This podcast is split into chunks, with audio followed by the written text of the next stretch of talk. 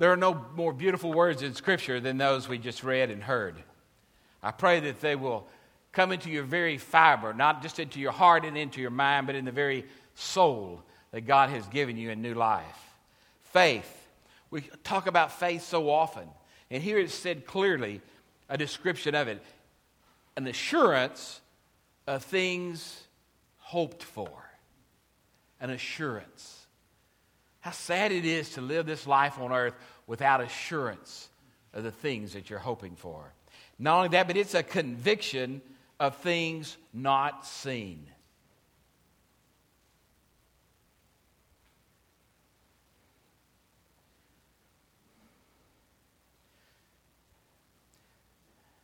By faith, the men of old gained approval for such faith. A very good friend of Sally's and mine, and especially dear one for Sally, became ill the last couple of months and had to go to the doctor. She went on Friday. Sally was there to be with her.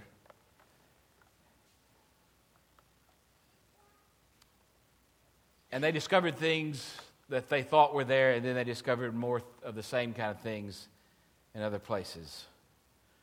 We won't know the exact things that were found until Monday. To say that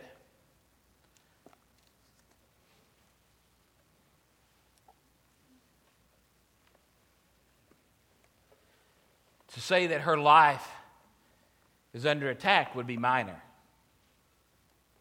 To say that those who love her most are struggling would be truthful. But for those of her friends who, like her, have a faith in Jesus Christ who has saved their souls, we are assured of the things that we hope for.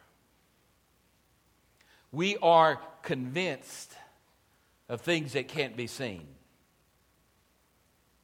And we know because of that that we have gained approval in the sight of God. And even though we don't know what the physical outcome of all these things may be for Billy, we know that what we hope for her and for ourselves will definitely be true. We know that the things we hope for, for the presence of God in her life and the strength of God who will take her hand and already has, day by day, will be a reality. We know that her healing will occur, whether it's here or whether it's with the Lord. We know that. We are here today to celebrate the faith of people who have conviction about what it means to follow Christ. And nothing on this earth is ever allowed to shake that conviction, conviction, and that includes death itself. We are a people who live beyond death. We are a people who believe and hold fast to the hand that has delivered us from the pain of sin. That's why we struggle and we sweat and we work to lay aside every encumbrance so that we might deliver that message to the millions of people right around us who do not believe that. They only believe in a God who gives them everything they want on earth. And as this text says, there are many things we long for on this earth that we never see, but we continue to believe in because they will be fulfilled, just not here in our sight. They will be done because God is not mocked and God does not make promises that God does not keep. And so, death, whenever you come, just come on. You can't take a thing from me. You can take me away from my loved ones for a short while on this earth, but it's all short, anyways. And I'm going to live and praise and make fun of you for thousands of years to come because you are hated by God and by all God's people, for you are evil and you stand against God. And we stand with God and we declare our faith whatever is going on. There is an inner certainty that's locked into the DNA of Christians that is able to smile when death is certain that other people do not have. Because we are expecting that when we close our eyes for the last time, we are about to open them for the last time as well. And oh my goodness, what are we going to see? I haven't got a clue. But it's going to be so good that it's beyond anybody's words to describe. I'm going to see great grandfathers I've never seen. I'm going to see great uncles I've never seen. I'm going to see great aunts. I'm going to see cousins who left this world far too soon. I'm going to see children who were never born. My grandchildren who didn't taste the air of earth, but certainly have tasted of the air of eternity. I'm going to see when that day comes things I could never see here. Now, don't get me wrong, I'm not yearning for a ticket today. but if it comes, don't you gather and weep for me. You can weep for Sally, because I don't know who will take care of her. but don't worry, somebody will be found, sure, how quickly, I'm sure. And that's okay, because I'll get her back one day. And I won't be sharing her either. We are surrounded this morning by a great, great cloud of witnesses. Now, you may think that the empty pews are just empty. You may think that just the people you see are here, but let me be let me assure you of something. We're not the only ones gathered in this place. Just recently, Doug Giffen, Dot Morris, Lorna Mullins, and Price Robertson, they've gone to be with the Lord completely. They are here today. Now, you may think that's great they came today, but they've been here all along. I'm convinced that when the body of Christ gathers, that the saints gather with them. When there are two or three of us in the physical bodies worshiping, praising God, we're not worshiping, praising alone. This place is packed. If you could just see them, they're floating everywhere. If only we had eyes to see beyond this earthly realm with spiritual eyes, we could see what no physical eye could ever behold. We could see why people give of themselves and live a life that answers the question, What does the Lord expect of me? And the answer is simply, Me. God expects me. Wow, God has a lot of courage. Because when God gets me, He gets a mess. He gets something that's hard to control. He gets something that at times embarrasses God. He gets something that at times makes God thrilled with joy. He gets something, He gets me. He gets all of me. He doesn't just get my tithe.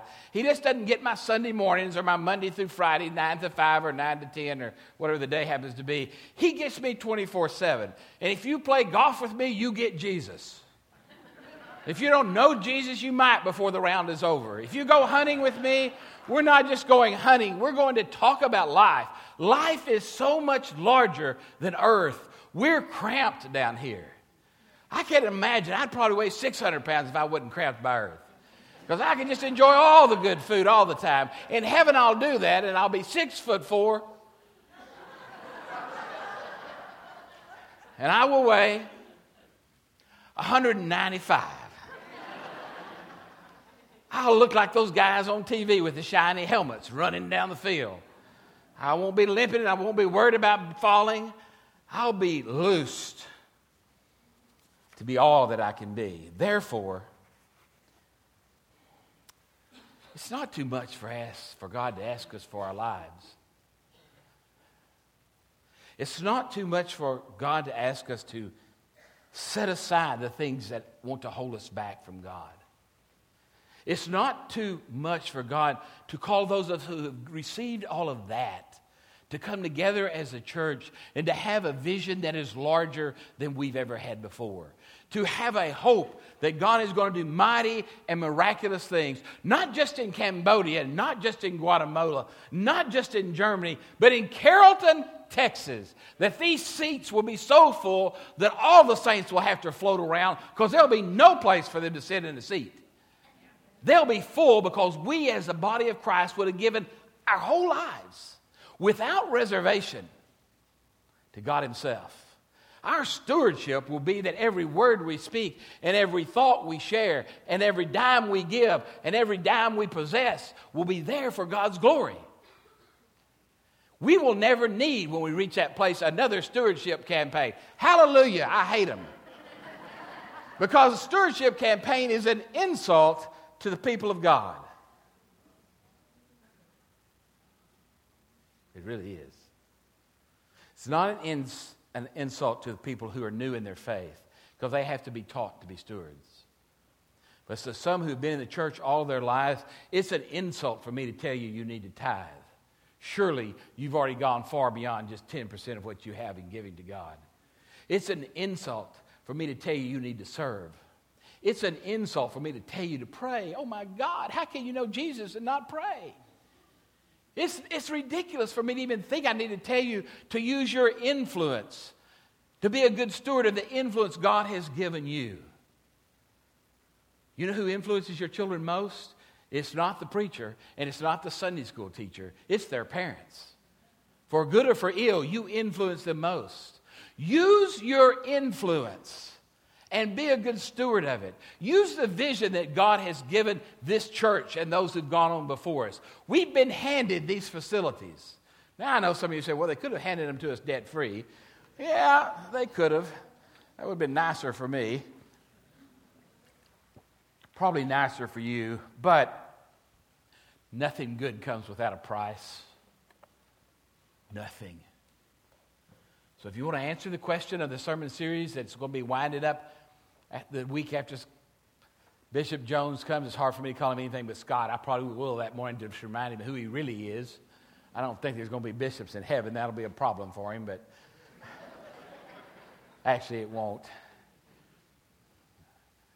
But here's the answer What does the Lord expect of me? He expects you. Every day, all day. Oh, yes, He knows you've got to make a living. But while you're make, making a living, He expects you.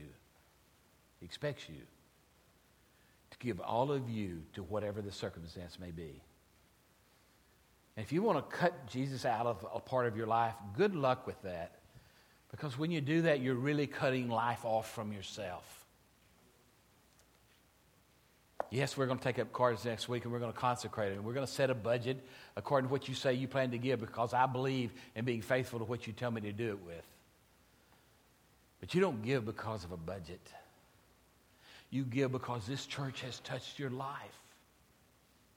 You give because you know people who have met Jesus Christ through the ministries of this church, not only in Carrollton, Texas, but around this world. You give because you know someday you're going to breathe your last breath of air, and you have learned to believe that the church of Jesus Christ is God's chosen instrument to principally reach out and save the world. If you're looking for somebody else to save you, if you're looking for the United States government to save you, you've got a problem. If you're looking for any government to save you, you've got a problem. If you're looking for your wife to save you, you've got a problem. If you're looking for your husband to save you, you've got a problem. You've got a problem if you're looking for anything else to change your life other than the Lord Jesus Christ and the church, which is a living body of believers all around this earth. This one we've been given the vision for. We don't have to fulfill everyone's vision. We've got to fulfill God's vision for this church. And it's going to take you, brother, and you, sister, and all the youth and children in between. We're going to have to come together. We're going to have to come together in a new way to make true what God's vision is for this place. Or not. I don't know. I know this. I was comfortable in Frisco, Texas. I had a good job. I had good pay. I had a large staff. I had people I knew I could go to, and if we were struggling in, in finances, they'd be provided. I knew that congregation. I don't know all of you yet. But God told me that I needed to leave that place. And since God is the steward of my life, I left. And I didn't come here to sit on my hands until I retire. I came here to join hands with my brothers and sisters in Carrollton, Texas, in First Church, as we call it here, to reach out and touch the world beginning right here even when Jesus told the disciples, he said, begin in Jerusalem and Judea and Samaria and to the othermost parts of the earth. Well, we're not finished in Carrollton, Texas. We're going to keep touching the world, but we got things to do. Now, it might be possible I can't do it all by myself. I don't know that. But it might be possible I need JD. It might be possible that I need the Cindy's. They're a pair, you know. They come in two shapes and sizes. It might be possible I need a Chiv, and it might be possible that I need a Debbie and all the office volunteers. It might be possible I need a whole lot more to do God's vision in this church. But you know what? For those who work with me and that you pay, actually, God pays. We're going to do all we can to achieve the vision of this church. How fast we get there depends on you. So I have a simple question for you as you receive communion this morning. As you remember your Lord Jesus Christ, as you, man, I'm doing good on time. As you remember, as you remember the saints who've gone this past year, I want you to remember what brought you to this place on Hebron Parkway. I want you to remember why you built these buildings. I want you to remember how these buildings have touched you and have touched people that you've known. I want you to remember the joy you felt when you've seen someone come to Christ at this chancel rail. I want you to remember that this church is about touching lives. I want you to remember how good you feel when you sing songs like The Great I Am. I want you to remember when David's leading us in worship, that feeling you get that you can't get other places necessarily. I want you to remember, for goodness sakes, who you are and to whom you belong. And then you fill out your card. And then when I give you a card to fill out for how you want to serve, you fill it out too. Because I'm not just about your money and I'm not just about your service. I'm about all of you, girls, boys. I want your whole thing. I want your heart. I want your feet. I want your voice. I want your talents. Wow, did you just check out this place up here? I can hardly walk around. There's so much stuff up here. Because we got so many people who lend their talents, giving them to God for worship in this church. They just give them away. It's up to David to make them sound good. That's his problem. But he does it over and over again. They give of what God has given them. God never asks you to give anything you don't have. So if you're here all nervous about stewardship, you see after three weeks attendance is down, I realize that you know, people always try to run from being good stewards to God. I don't know what to say for them, but, you know, they can just run. It won't stop the preaching about stewardship, and stewardship's not going to be just preached in October every year because, you know, stewardship is about 24 7, 365. So if you think you can avoid me, you'll have to stay home a long, long time. And if you think you can avoid being a steward to God, you don't know the God that I worship. God will not leave you alone. If you've been hanging on to what's yours and trying to parcel out what's God, good luck with that. That's like trying to tell a teenager you don't have any more money. what do they say? You know? But I got to have it. And what do you do? You go beg, borrow, and steal it. Then you come to church and say, I'm sorry I gave it to the teenager. God says, Give it to me first. Give it to me first. Because when you give it to me, I'll do more with it than you can ever dream of for your teenager, and for your children, for your neighbors, for your community. Give it to me because we have work to do right here in this church.